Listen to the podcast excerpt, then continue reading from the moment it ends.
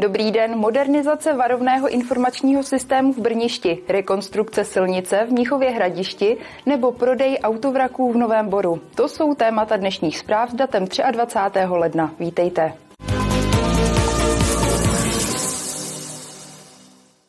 Brniště za skoro 3 miliony korun zmodernizovalo varovný informační systém.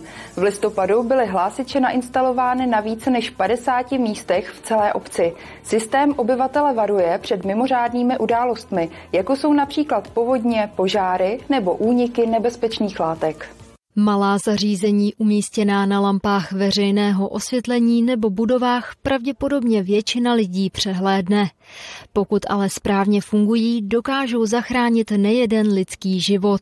V Brništi proto po několika desítkách let vyměnili staré hlásiče za nové. Nový systém jsme zvládli zmodernizovat eh, počátkem listopadu loňského roku. Těch míst je vytipováno a osazeno asi 54 a mají různý počet těch hlásičů. Jo. Někde jsou tři, někde jsou dva, někde jsou čtyři, někde i pět dokonce. Systém obyvatele varuje před mimořádnými událostmi, jako jsou například požáry, úniky nebezpečných látek, radiační havárie nebo třeba povodně. V současné době už je funkční.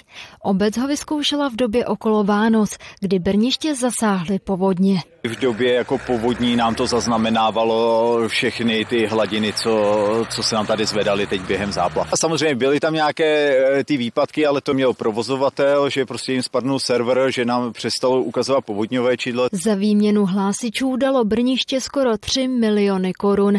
Přibližně dvě třetiny pokryla dotace.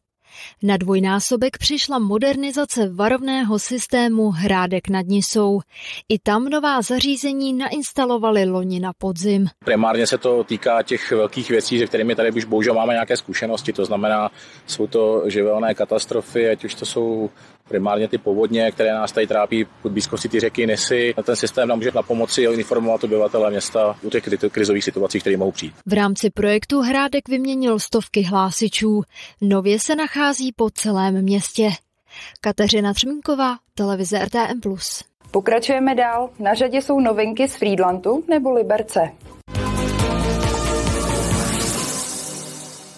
Ve Friedlandu připravují obnovu areálu kolem kostela nalezení svatého kříže. Ten město v minulých letech získalo bezúplatně od církve. Radnice nechala zpracovat studii revitalizace prostoru. První etapa by mohla začít už příští rok. Na projekt chce Friedland žádat o rotace.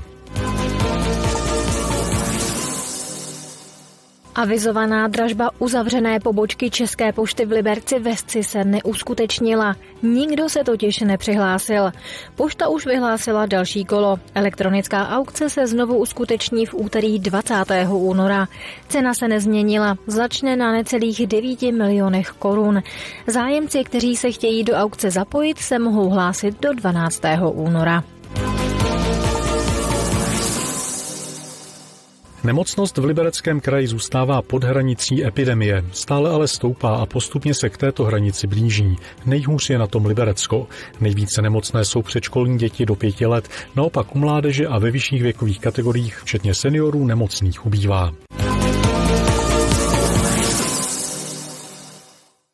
Mnichovo hradiště připravuje rekonstrukci páteřní silnice v ulici Víta Nejedlého. Začít má ještě letos. Stavba za desítky milionů korun ovlivní dopravu ve městě a přitíží řidičům směřujícím na Mimoň. Ulice Víta Nejedlého je široká vyasfaltovaná plocha bez většího využití. Právě to by chtělo vedení Mnichova hradiště změnit.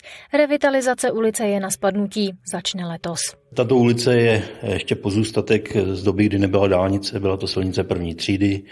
Eh, její uspořádání tedy je poplatné v tehdejší době a nyní by mělo dojít k jasnému vymezení jízdních pruhů pro dopravu, protože pořád je to silnice druhé třídy, je to rezervní cesta pro D10 v případě problému na dálnici. Přibydou tady parkovací místa a celou ulici oživí nová zeleň. Samozřejmě tam ta průjezdnost zůstane zachovaná, jízdní pruhy budou široké tak, jako jsou teď, ale dneska ta ulice je vlastně 15 metrů asfaltu, na který navazují chodníky a postupně se to vždycky prodlužovalo ta ulice a je taková nevzhledná, takže určitě to je zase další fáze té kultivace veřejného prostoru hlavně. V současné době město dokončuje zadávací dokumentaci pro výběr zhotovitele. Pokud všechno půjde hladce, stavba začne v květnu. Příprava stavby zabrala dlouhých 6 let. Je to standardní doba, protože eh, v rámci té rekonstrukce se rekonstruoval eh, sítě, vodovod, plynovod, takže ono to opravdu se musí prvně udělat tohleto, pak až se vlastně dělá, dělá ta rekonstrukce. Zase podílí se na tom spousta různých dotčených objektů, krajská zpráva silnic, my i ty vodovody, i ty, i ty, i ty plynovody, i vlastně přiložky elektrické energie, takže je to, je to složité. A složitý bude i provoz během stavby. Řízen bude kivadlově a dojde i k dočasnému uzavření ulice. Navíc se stavba potkává s rekonstrukcí mostu směrem na Mimoň, což řidičům cestování tímto směrem také příliš neulehčí. Martina Škrabálková, televize RTM+. Před námi je další rychlý přehled zpráv napříč regionem a začneme v Severočeském muzeu v Liberci. Projekt na záchranu pokladů z depozitářů Severočeského muzea v Liberci je u konce. Cílem bylo zrestaurovat sbírkové předměty, nakoupit zařízení a vybavení pro zpracování a uchování sbírek a také ochránit a zabezpečit samotné depozitáře. Z restaurování se dočkalo přes 13 předmětů. Práce provádělo celkem 20 restaurátorů. Souvislosti s ledovkou hlásí nemocnice v celém regionu vyšší počet úrazů. Třeba v Liberci mají desítky případů kvůli uklouznutí. Jedná se prý ale o lehčí úrazy. Nejčastěji šlo o poranění zápěstí, kotníků nebo kolen. Ve dvou případech lékaři ošetřovali zranění hlavy. Veřejnost může opět nominovat osobnosti na udělení pocty hejtmana Libereckého kraje. Měli by to být lidé, kteří působí nebo působili v různých oblastech lidské činnosti a svůj život či dílo zasvětili rozvoji a dobrému jménu nejen Libereckého kraje. Nominace je možné zasílat do 28. června. Slavnostní večer se uskuteční na podzim v oblastní galerii Lázně. Nový Bor uspořádal historicky první dražbu autovraků. Městu se povedlo vydražit všechna čtyři vozidla dohromady za více než 10 tisíc korun. Náklady spojené s jejich odstraněním to ale zdaleka nepokryje. 22. ledna v 15 hodin v městském areálu v Nádražní ulici se uskutečnila první novoborská dražba autovraků. Podívat se na ní přišly desítky lidí a někteří z nich se jí dokonce zúčastnili.